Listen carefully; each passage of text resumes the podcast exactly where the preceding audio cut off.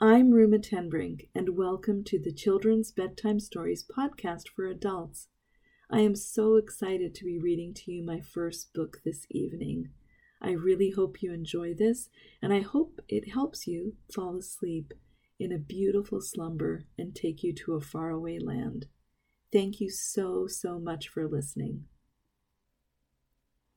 World renowned musician, environmentalist, and humanitarian Dave Matthews, in collaboration with popular children's book author Clete Barrett Smith, has conjured an exciting and poignant fantasy about a girl who must confront her past mistakes before she can save her peaceful forest community from a gigantic threat.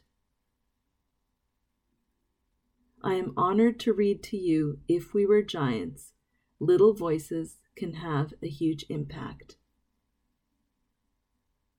Let joy begin as we read Part 1 The Volcano.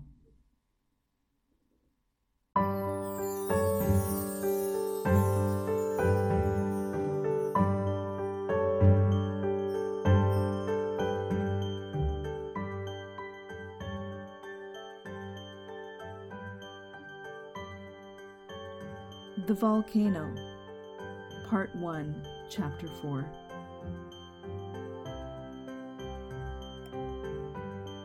As she trudged up the steep slope with her father, Kira scanned the hillside's thickets of brush and jumbles of rock formations. Even though she had approached from the outside multiple times now, her trained eye simply could not find the hidden entrance. Was it there by the sagebrush and the. Hmm, no. That was just a trick of shadow and light. Kira held a hand above her eyes to block out the sun and squinted as she made her way up the volcano wall. Could it be over there? Behind that gnarled scrub pine? Maybe. But then, why wasn't. Gotcha! Kira let out a squeal as she was grabbed around the waist. She spun around to find her friend Tatu, who had slipped out of a crack in the hillside surrounded by a clump of thorny bushes. The girl threw back her head and laughed, her unruly nest of hair flopping all over. The look on your face gets better every time. Kira placed a hand over her racing heart and blew out a stream of air. If you keep doing that, I might just stop coming home altogether. Girls, hush now. Kuzo, one of the official watchers at this post, peeked his head out of the narrow opening in the rock wall and shook a finger at Tatu. A good helper should know better. Come inside. He beckoned them forward and nodded at Kira's father. Welcome back, Taro. You must be glad to be safely home after your travels. Taro made a fist and touched it to his forehead. Zidu provides, he said in greeting. As Kira slipped through the crack and made her way through the twisting tunnel carved into the rock, she once again marveled at how so many Ziduans, even the grown ups, seemed intimidated by the prospect of going outside. It gave her a little thrill of self satisfaction to know that she had seen things that few of them ever would. But as she emerged from the tunnel onto a ledge inside the volcano crater, she had to admit it was good to be back home. One of the benefits of traveling outside was being able to see Zidu through fresh eyes whenever she returned, and feelings of awe and pride reawakened each time. The morning sunlight filtered through the opening far above, softly illuminating the intricate levels of terraces that made up their concealed community. Dozens of great overlapping ridges carved into the rock rose over her head and fell away beneath her, like a giant's spiral staircase. Some had groupings of huts for the various clans and little villages. Others supported land for crops or livestock or places of gathering. and far below at the very bottom of the volcano's interior was the pool of fresh spring water that served as the lifeblood of the community. But Kira didn't have time to dwell on the amazing architectural accomplishments of countless generations of Ziduan people, because Tico spotted her right away. He must have been scoping out the hidden entrance since sunup, waiting all morning for their return. Kira! He raced over and tugged at her cloak. How was the outside this time? he asked eagerly. Oh, you know, she shrugged as casually as possible. It was pretty good, I guess. Kira faked a big yawn. Stop teasing. Tico put his hands on his hips. Was it amazing? Tell me. Kira broke into a grin. You got me. It was completely amazing. She gave him a sly, sidelong glance. I caught a squirrel this time. Wow, let me see it. Tico dove for the pouch tied to her belt, grabbing at it with both hands. Kira pushed his arms away. I don't have it any more. I felt bad for taking it from its home, so I let it go. Tico crossed his arms and huffed. You didn't catch any squirrel. Kira's grin got wider. So that means you believe they do exist. No. If I get another one, do you want me to bring it back? Yes. They both laughed. Tico looked over at where their father was still talking to Kuzo at the entrance and lowered his voice to a whisper. Did you talk to him about me going with you next time? Kira tousled his hair affectionately. One of the things she admired about her brother was that he didn't share the usual Ziduan fear of everything beyond the crater walls. Tico was dying to get outside some day. Oh, Tico, you know he won't even think about it until you get to helper age. His shoulders slumped. It's not fair.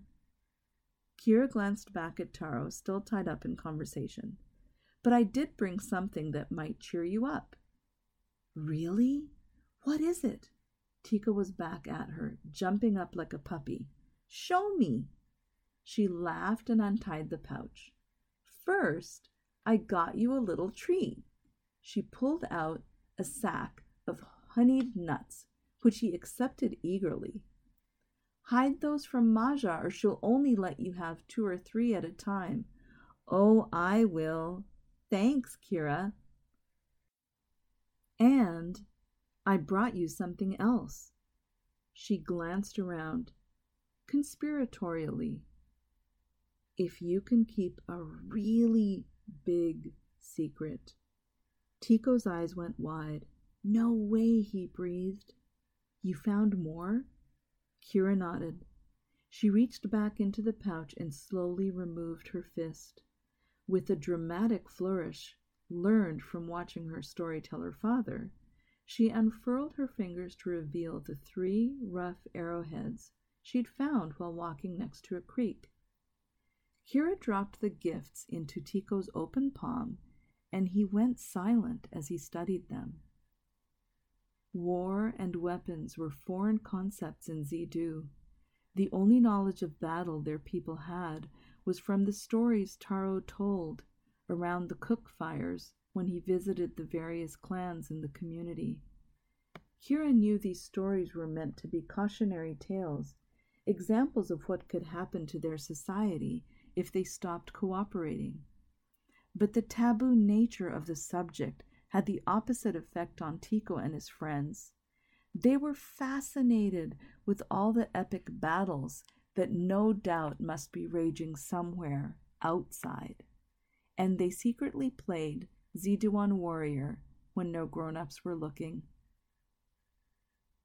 He lifted the biggest arrowhead and turned it this way and that.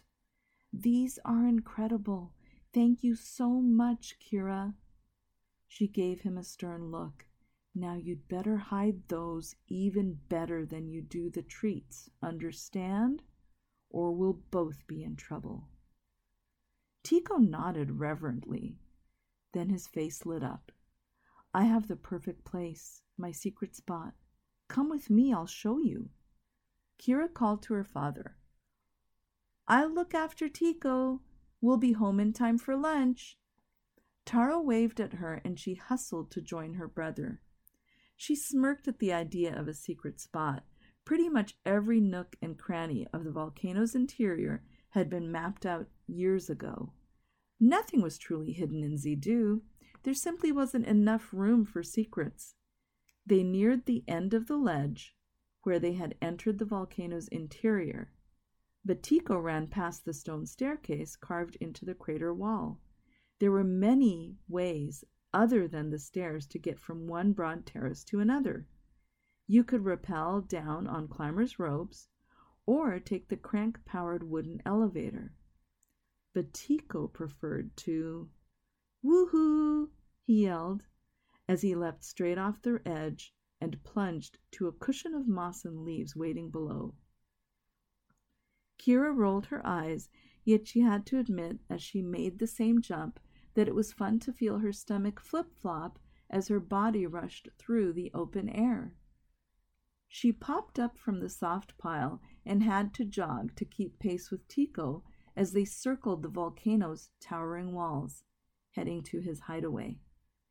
Kira waved to people as they rushed past. There was Mina, one of her old teachers, playing with a group of small children in front of her hut. And there was Samos, who delivered fresh milk each morning from the goat pens, and a group of builders and their helpers patching up a suspension bridge that spanned two prominent terraces. It was comforting to watch the Ziduans care for their home and for one another. As Kira got older, she took in more details about how the community functioned. Everything was in balance. Her people lived in harmony with each other and the resources that the volcano provided. Tico had clambered up a series of staircases until he was more than three fourths of the way to the rim of the crater. Kira, not well rested from her all night journey in the cart, found herself wheezing as she tried to keep pace. She looked up to see her brother beckoning to her. He had stopped at the base of one of the courier zipline stations. By the time she made it up to that terrace, Tico had flopped on the ground, panting, and was watching the couriers. The station, one of six evenly spaced around the interior of Zidu, was a wooden platform up on eight foot supports. Zipline cables radiated out like spokes of a wheel, connected to various terraces clear across the other side of the volcano.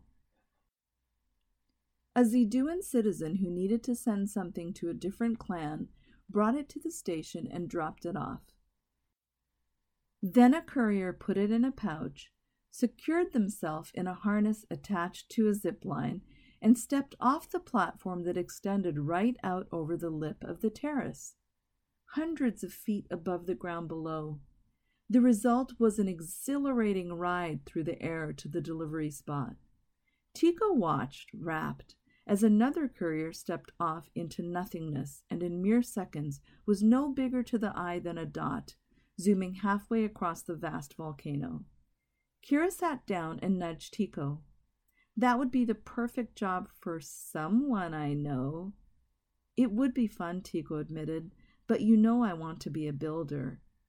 They sat there for a moment, catching their breath. Well, Kira finally said as she looked around, aren't you going to take me to your hiding place? Tico put a finger to his lips. Shh. He was watching the activity on the platform closely. We have to wait until they're all busy. A few minutes later, a man climbed the steps and approached a helper, while another helper assisted a courier with her harness straps. There were no other couriers or helpers to take notice of the two kids down below. Tico jumped up, grabbed Kira's hand, and pulled her underneath the wooden stairs. They raced along below the courier platform made it to the rock wall where the structure was secured, and then Tico wedged himself into a crack in the wall and disappeared. Kira was impressed. Tico had actually managed to find a hidden nook. And the positioning of the courier station would keep prying eyes away from it. Clever. When she followed him into a sort of cave that formed a little room, she was even more impressed. Using material that was clearly left over from various construction projects, he and his friends had built tables and chairs, a couple of hammocks, and even a target board for a game of rolly darts. Wow, Tico, this is nice. The builders would be crazy not to take you when you're old enough. Thanks, Tico beamed at the praise. It took us forever to sneak in all the supplies. He stood on tiptoe to retrieve a wooden box from a little shelf of rock and stashed his arrowheads inside. It's been easier lately because all the grown ups are getting ready for the Harvest Festival. Oh, that's right. I forgot about that. Kira had been away a little longer than she'd realized. I never forget about that. It's my favorite time of year. You like it more than your birthday? Way more. The grown ups are always so busy during the day, and then they go to bed early and sleep hard all night. Us kids can do whatever we want. Kira smiled and shook her head. She should have known. Tico tugged on her cloak again. Now tell me all about your adventures this time. Don't leave anything out, and no teasing.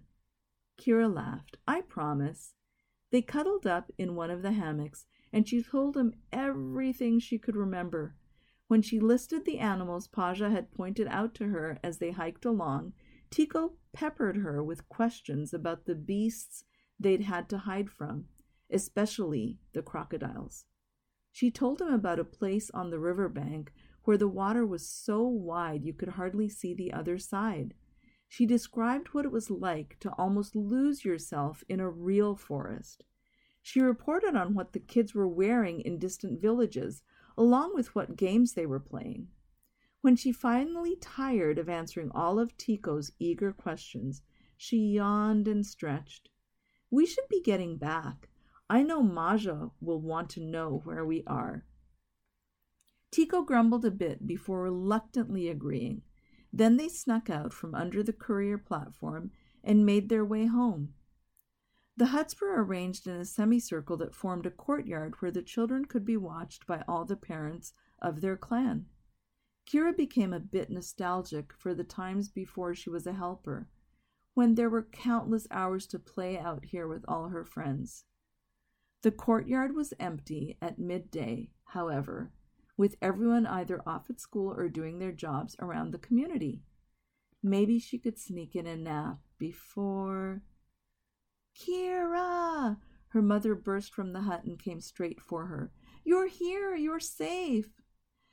Dejana grabbed Kira in a fierce hug, pulled back, and held her by the shoulders to study her face, then hugged her tightly again.